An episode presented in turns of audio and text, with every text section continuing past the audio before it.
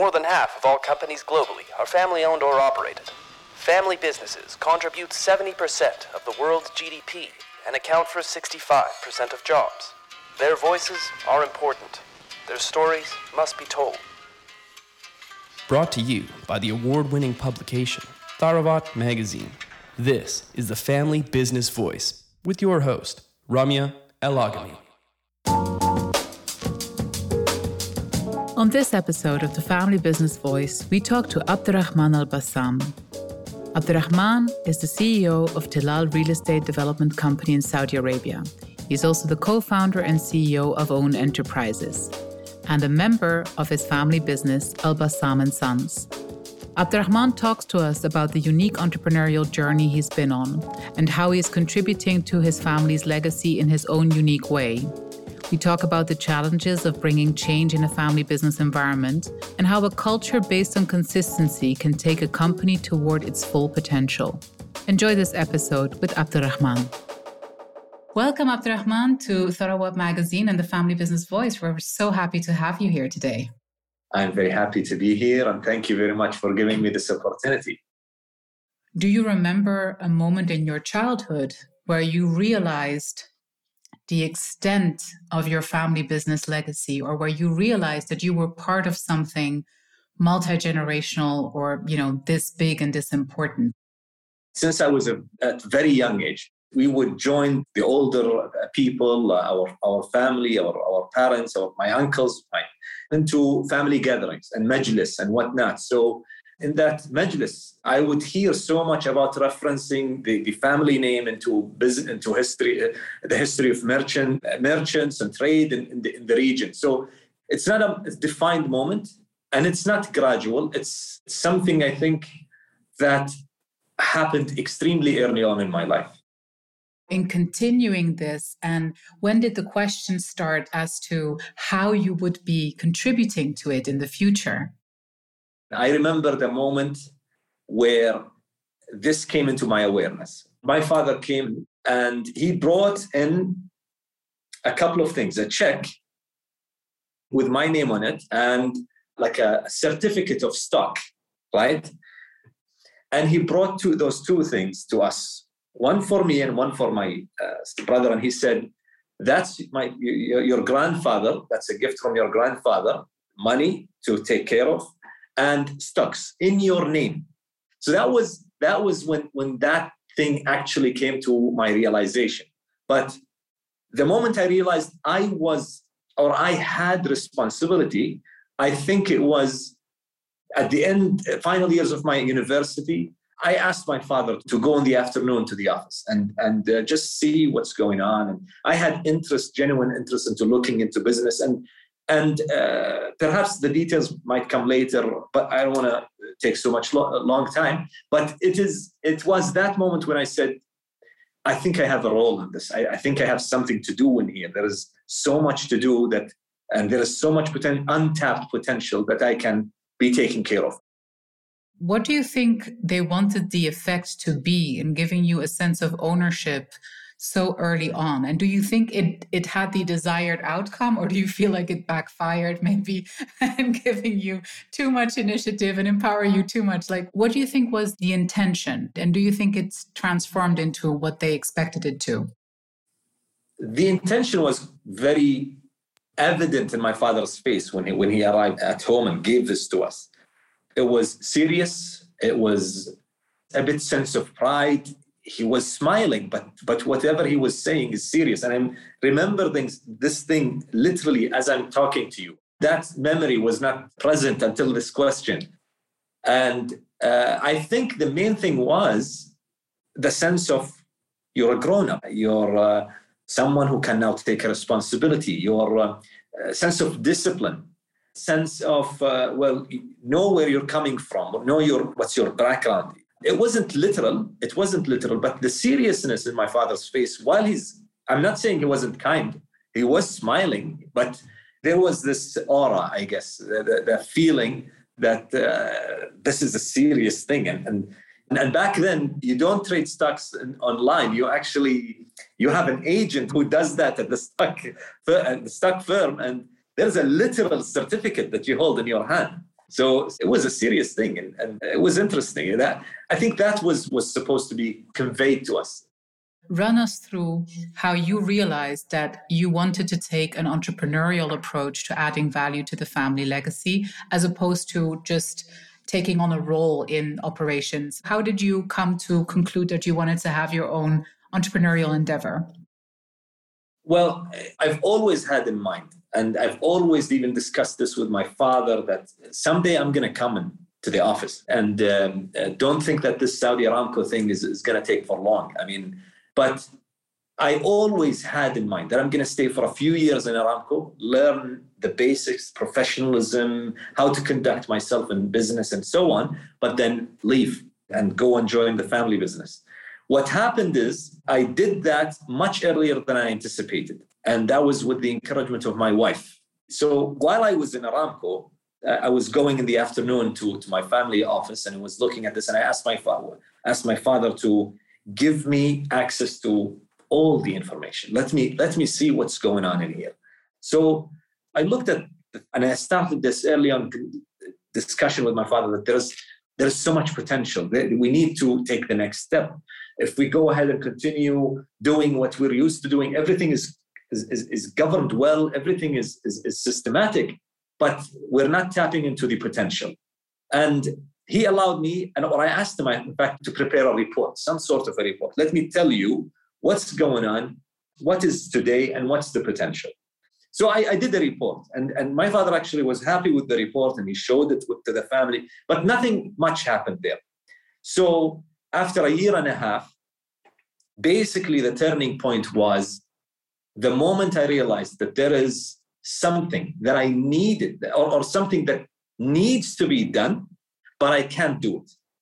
That's the moment when I said, okay, I asked my father, I will need your support, but I will do it on, on my own. So, how did you approach that conversation? Like, what was that like?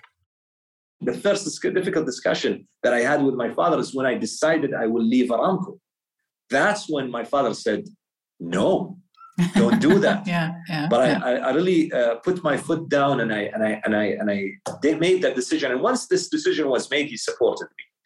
And after a year of working for my father i decided to start my own. Again it was like no build a career.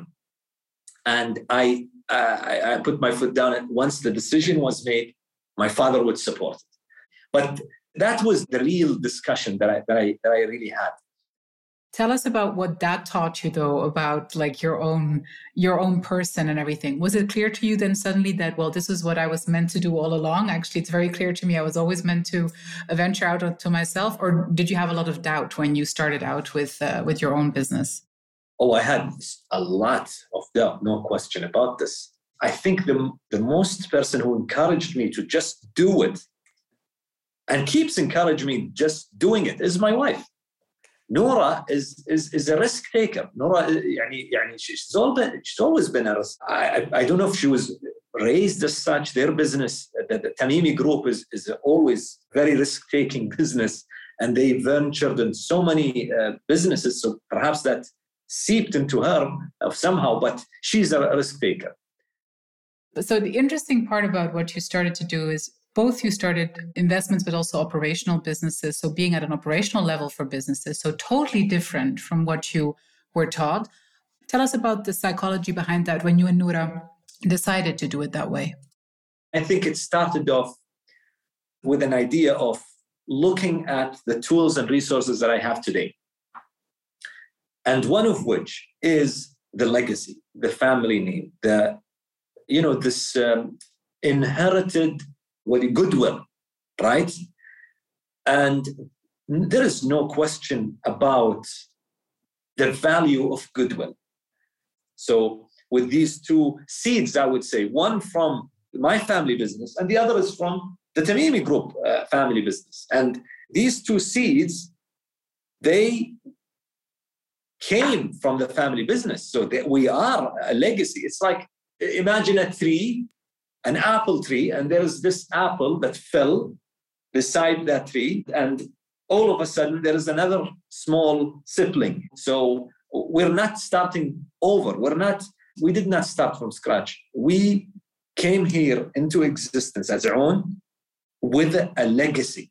And that comes, that's a privilege. The idea started off as using the goodwill, but ended up as being a privilege that constitutes responsibility.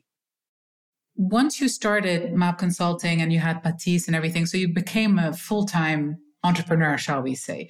How did your perception of or that pressure on failure or not failure, like, you know, the name over the door, did it change? Did you have conscious discussions with Norah and with your team about risks that we can take and like you know the culture that you wanted maybe even for the family business but that you were now able to implement? Like what was your thinking around that time? Did you do that consciously or did it just happen? No i think i think it was there consciously because that was literally our competitive edge. To have the the resources of a legacy company but the entrepreneurial culture or, or let's say the flexibility, the leanness of an entrepreneur. And after a decade, we, we, we celebrated our 10th anniversary on, on, on 2019. And today we are a family business of our own. But we are still linked to these families in the sense that they are our legacy and they will always be our legacy. At what moment did the family businesses come and check it out and sort of like be like, okay, what you guys are doing is working. Can we do the same at our end? Like, you know, come back or like we want to acquire you. I mean, has that conversation happened or like is it ongoing or what happened? What kind of reactions did you get? And did you feel a little bit vindicated when it happened? Like, you know, when they came to you and said, oh, you're actually doing a good job. Like, wh- where are you in that sort of like, uh, in that rapport? The funny thing is, 2020 was the most difficult year on our business. But in the same time, it was the most defining year, and uh, the breakthrough of AWN came in 2020. We're still suffering from the outcomes of, of the COVID pandemic and the 2020 issues, but we're emerging much better than, than even before pre 2020. My, my father started to invest with us. My uh, Tilal happened from the Tamimi side. So, uh, and a couple of other opportunities that might, might, might be too early to, to discuss today, but it's a breakthrough for us. What do you think was the ingredient, or were there different factors to you that sort of like contributed to that agility being possible, made possible for you when others were frozen in inertia and didn't know what the next step should be? I think two things that are prominent. A few things are contributing to this, but but two are prominent. One is consistency. And that is, I think, was my my personal responsibility in AWN as, as the CEO to keep that consistency in terms of our strategy, in terms of how we do things, in terms of the opportunities that we will we will seek.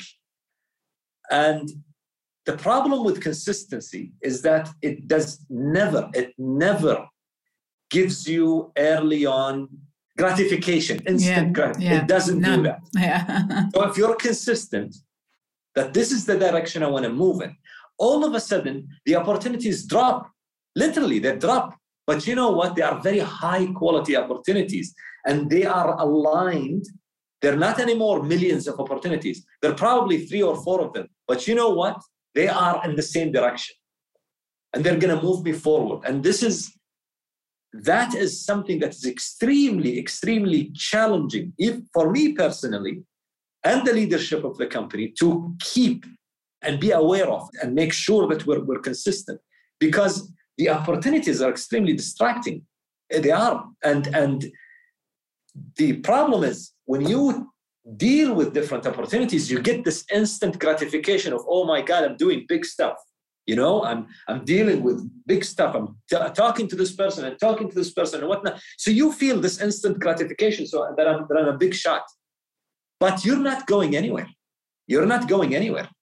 If you go and be consistent, all of a sudden these million opportunities becomes three or four, and the instant gratification is not there because you're not dealing with opportunity today. You might be dealing it a year ahead, or you're dealing with one opportunity. So you're waiting for actual results. You know what I mean? So uh, that is difficult. So this is one thing consistency.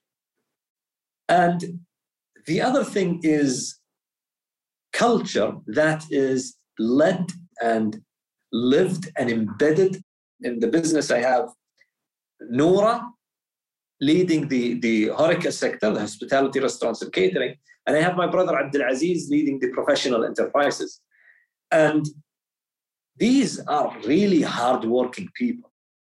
I was amazed by, by, by family members who own the business actually integral in the day-to-day operations and not just in meetings or boards or whatnot. No, actually they're leading day-to-day business and on the ground.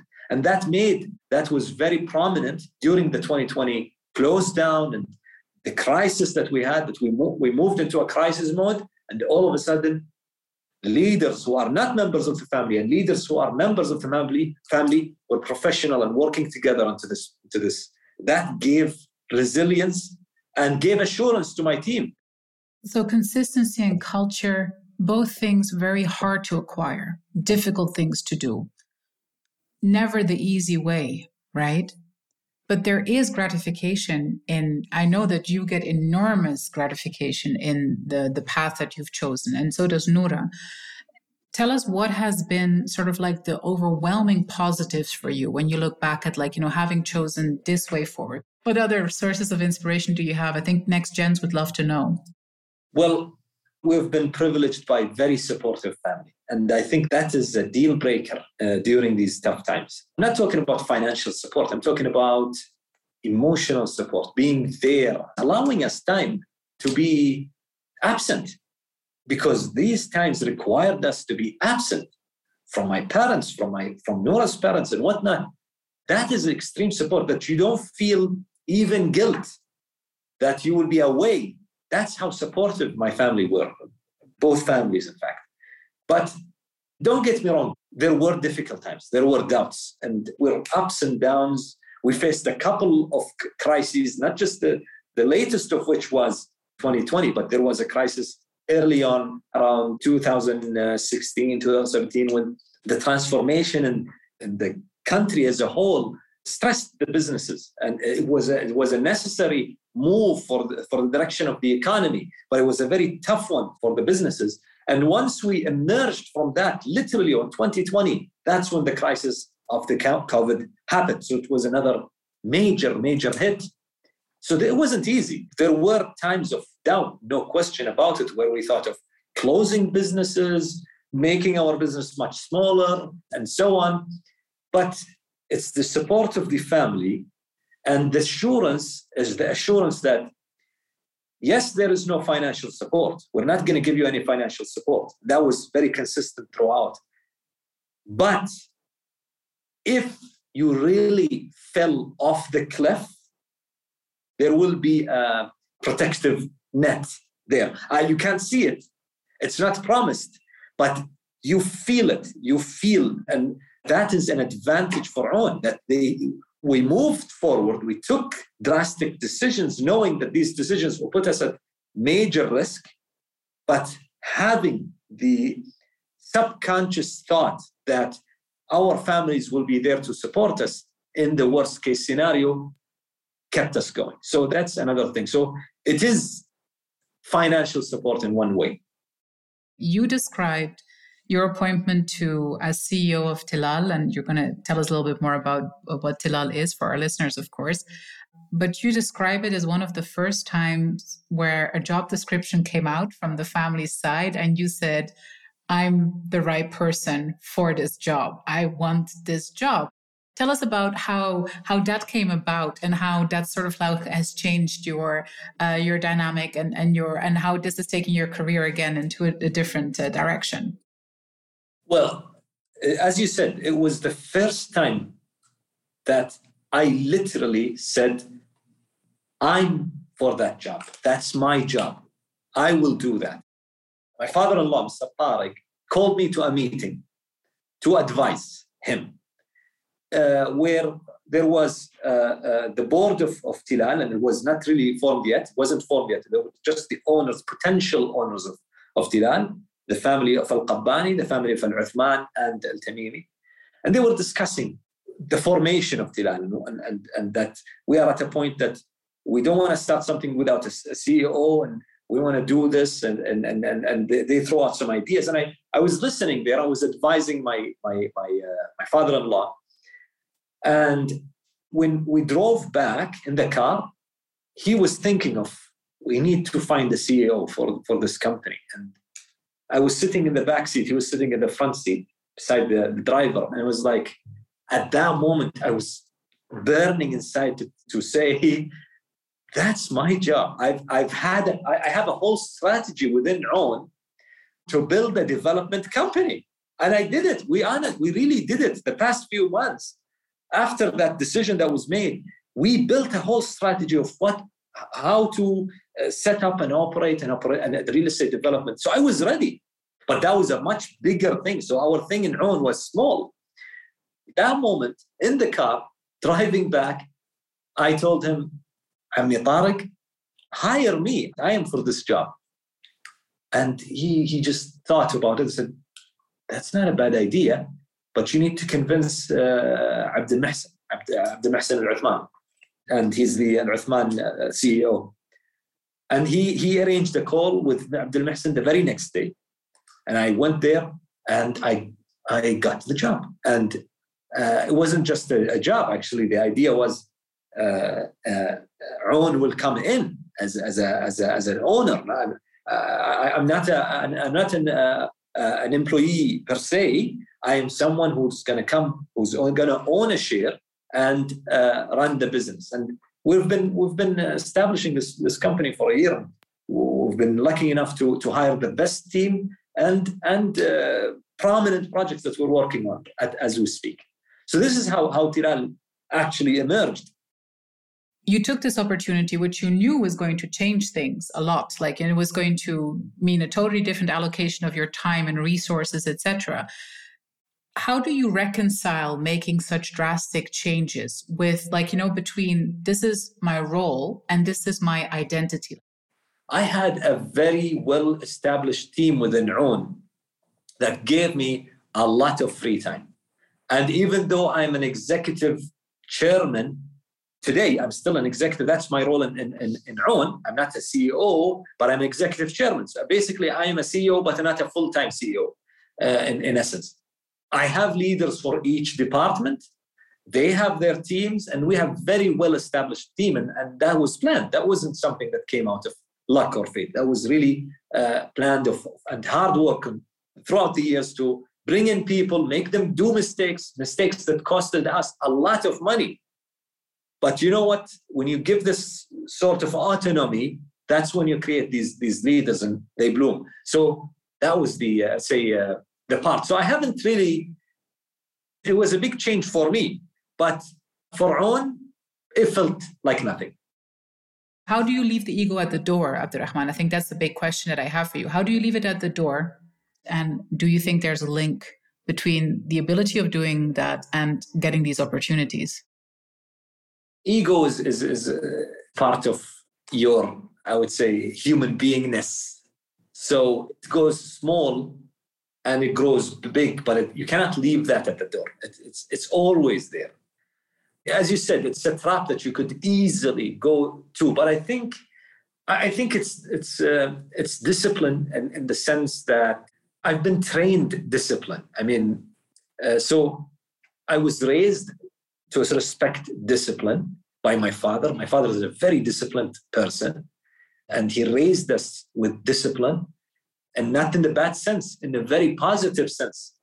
To respect time, to respect uh, others, to to not to forget that that the other people's time is as important as yours, and, and, and these things, and and also breaking that ego into and, and reforming it. Because, for example, part of the ego the, or the, the negative effect of an ego of an ego is is the thing that well I am born into Al Bassam family And if I do a mistake, I'll make the family name down. So better not to do anything, you know? It's better not to do anything rather than do something and put yourself into trouble and bring your name down, you know? And that affected us. And, and at the early stage, at the early times, as I said, I wasn't a risk taker at all. I was very uncomfortable dealing with people. So I'll tell you a funny story.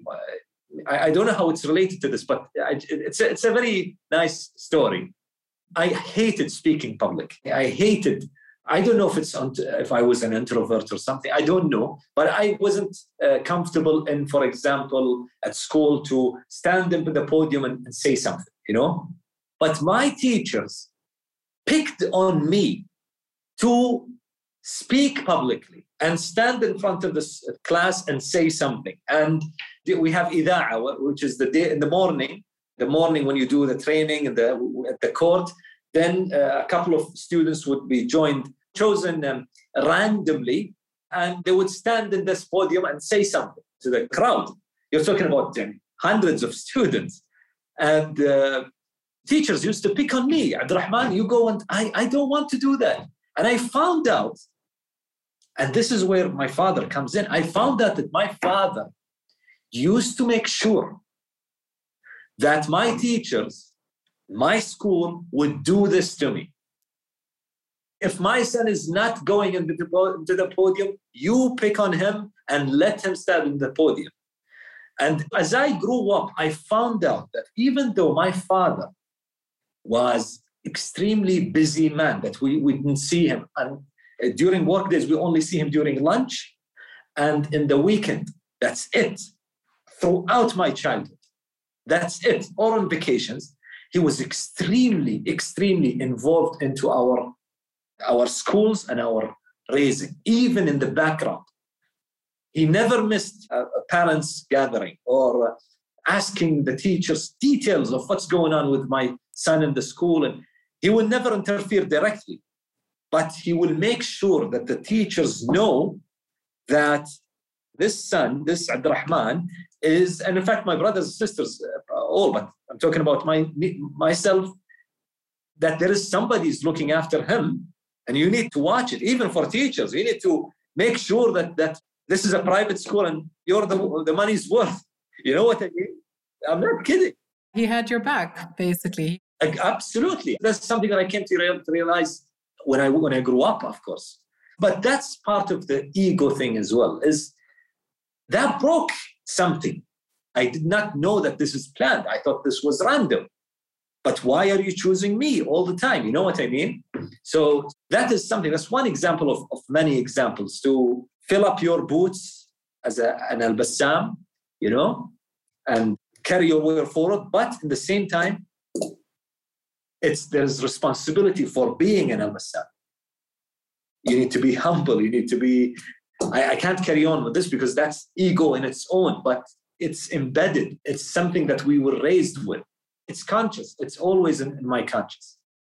What's your advice to all these next gens out there when it comes to call it filling your boots, call it finding your calling, call it living up to your potential, whatever you want to call it, but you know what I mean. It's basically reconciling your personal identity with that of the family enterprise. What's your advice? I think the best advice to the next gen is not to join the family business immediately. Never do that. And don't start your own business because that's another uh, question on its own. You can, but but it's a very tough decision to make. But definitely do something other than the family business for a number of years Know what you're good at before you join family.